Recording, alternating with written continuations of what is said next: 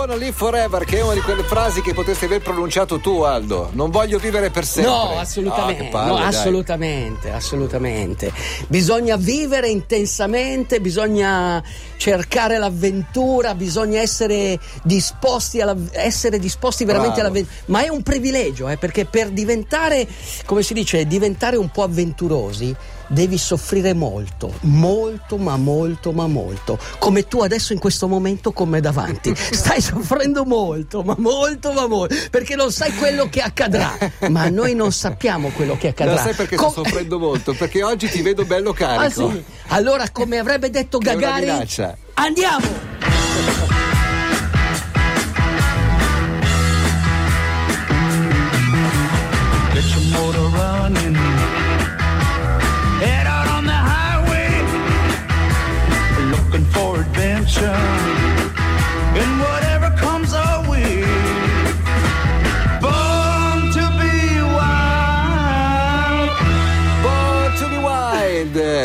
Nato per essere giorni selvaggi. come Yuri Gagarin. Sì, no, Giorni Selvaggi. Sto aspettando un libro che non mi mandano. Giorni Selvaggi, premio Pulitzer. Lo sto aspettando. Eh, ti arriverà. Da cosa parti oggi? A parte che sei partito con un indovinello, mi ha preso da parte Oh. Ah, prima sì. sorseggiando il caffè Eh, no, vole- detto, era la- sì. lo so che era per Nicola, ma faccio Eh, le sue sì. veci in questo momento. Eh, qual è il punto della Terra dove si congiungono nord e sud, est e Eh, oh, ovest? cioè, dove, dove diventano una cosa sola, cioè dove se fai questo passo, allora tu sei in questo punto, se fai questo passo puoi andare Sì. A sud, per forza. Certo, no? certo. Cioè fai un altro passo, vai a sud. Dov'è questo Se posto? immaginate la Terra come una montagna, la cima della montagna dove si Esatto, incrociano esatto. le quattro E infatti era, era il punto più a- una volta nell'Ottocento. Tu c'eri nell'Ottocento? No, però a Del- fine... del- del- del 2000 sì, No. del- del 1900 sì. Nell'Ottocento, la- la- la- come si dice, il, il tetto del mondo. Oggi co- quando pensiamo al tetto del mondo cosa pensiamo? Mm. L'Everest. L'Everest. Ecco, nell'Ottocento no, non si pensava all'Everest, non sapevamo neanche quanto misurava. E il tetto del mondo era l'Artico, l'Artico l'Antartico nemmeno, cioè, avevano da poco capito come era questo Che continente, eccetera, eccetera. E, e quindi il sogno di tutti era arrivare per primi al Polo Nord, Mhm. un po' come da noi adesso su Marte, no? Adesso tu- tutti vogliono andare su Marte, Certo. ok? Fare Eh, cosa poi non si sa. Beh, perché tutti, anche allora, cioè, pensavano che al Polo Nord, eh, chissà, si, si ponevano delle domande. Che animali ci saranno? Che popoli, che civiltà mitologiche?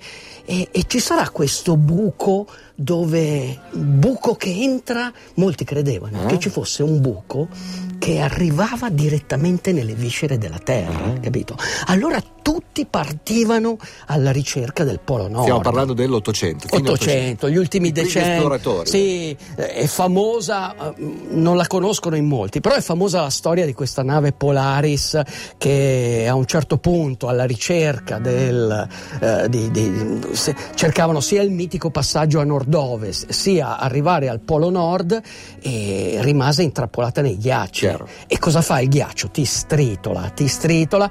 Quindi alcune persone si salvarono perché erano scese dalla barca Certo. e si ritrovarono su un pezzo di ghiaccio galleggiante. Mm. Cioè andarono alla deriva su un pezzo di ghiaccio Li hanno galleggiante. recuperati? Sì, dopo sei mesi. Vabbè.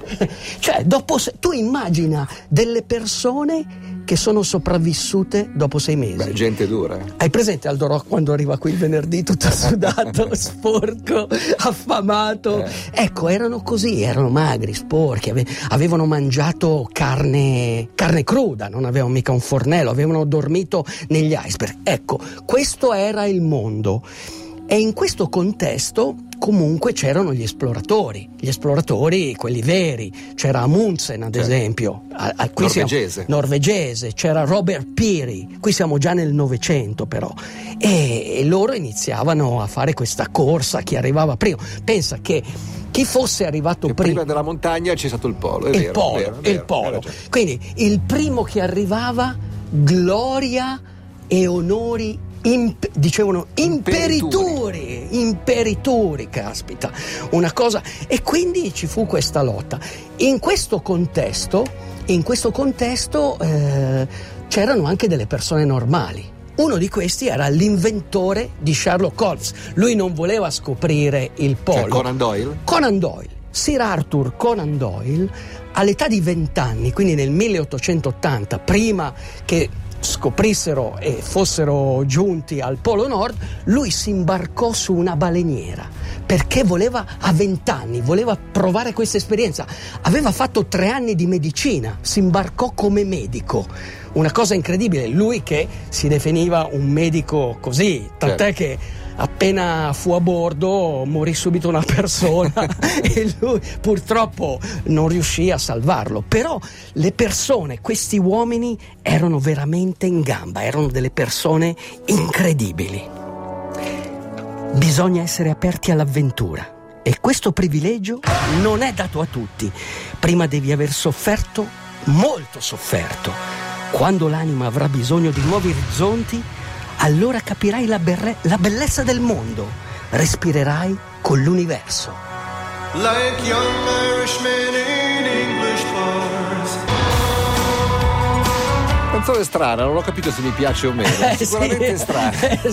Per adesso sospendo il giudizio anche perché eh, hai portato bene, uomo. Prima raccontando della Polaris, questa nave che si era incagliata nei ghiacci, hai detto di quelli che si sono salvati cadendo insomma, su, su, su, su Sopravvissuti e sono nel sopravvissuti freddo. nel freddo per sei mesi. C'è una meravigliosa notizia che arriva questa mattina dall'Abruzzo. Sì, eh, dal- dall'hotel Rigopiano Quando, si, quando si pensava che non ci fosse più nessuna speranza. E invece hanno individuato sei persone ancora in vita. Hanno chiamato i soccorsi da Pescara, sono partiti gli elicotteri. Adesso è molto difficile intervenire rispetto anche ai giorni scorsi perché le, le temperature si stanno alzando e quindi la neve si è appesantita.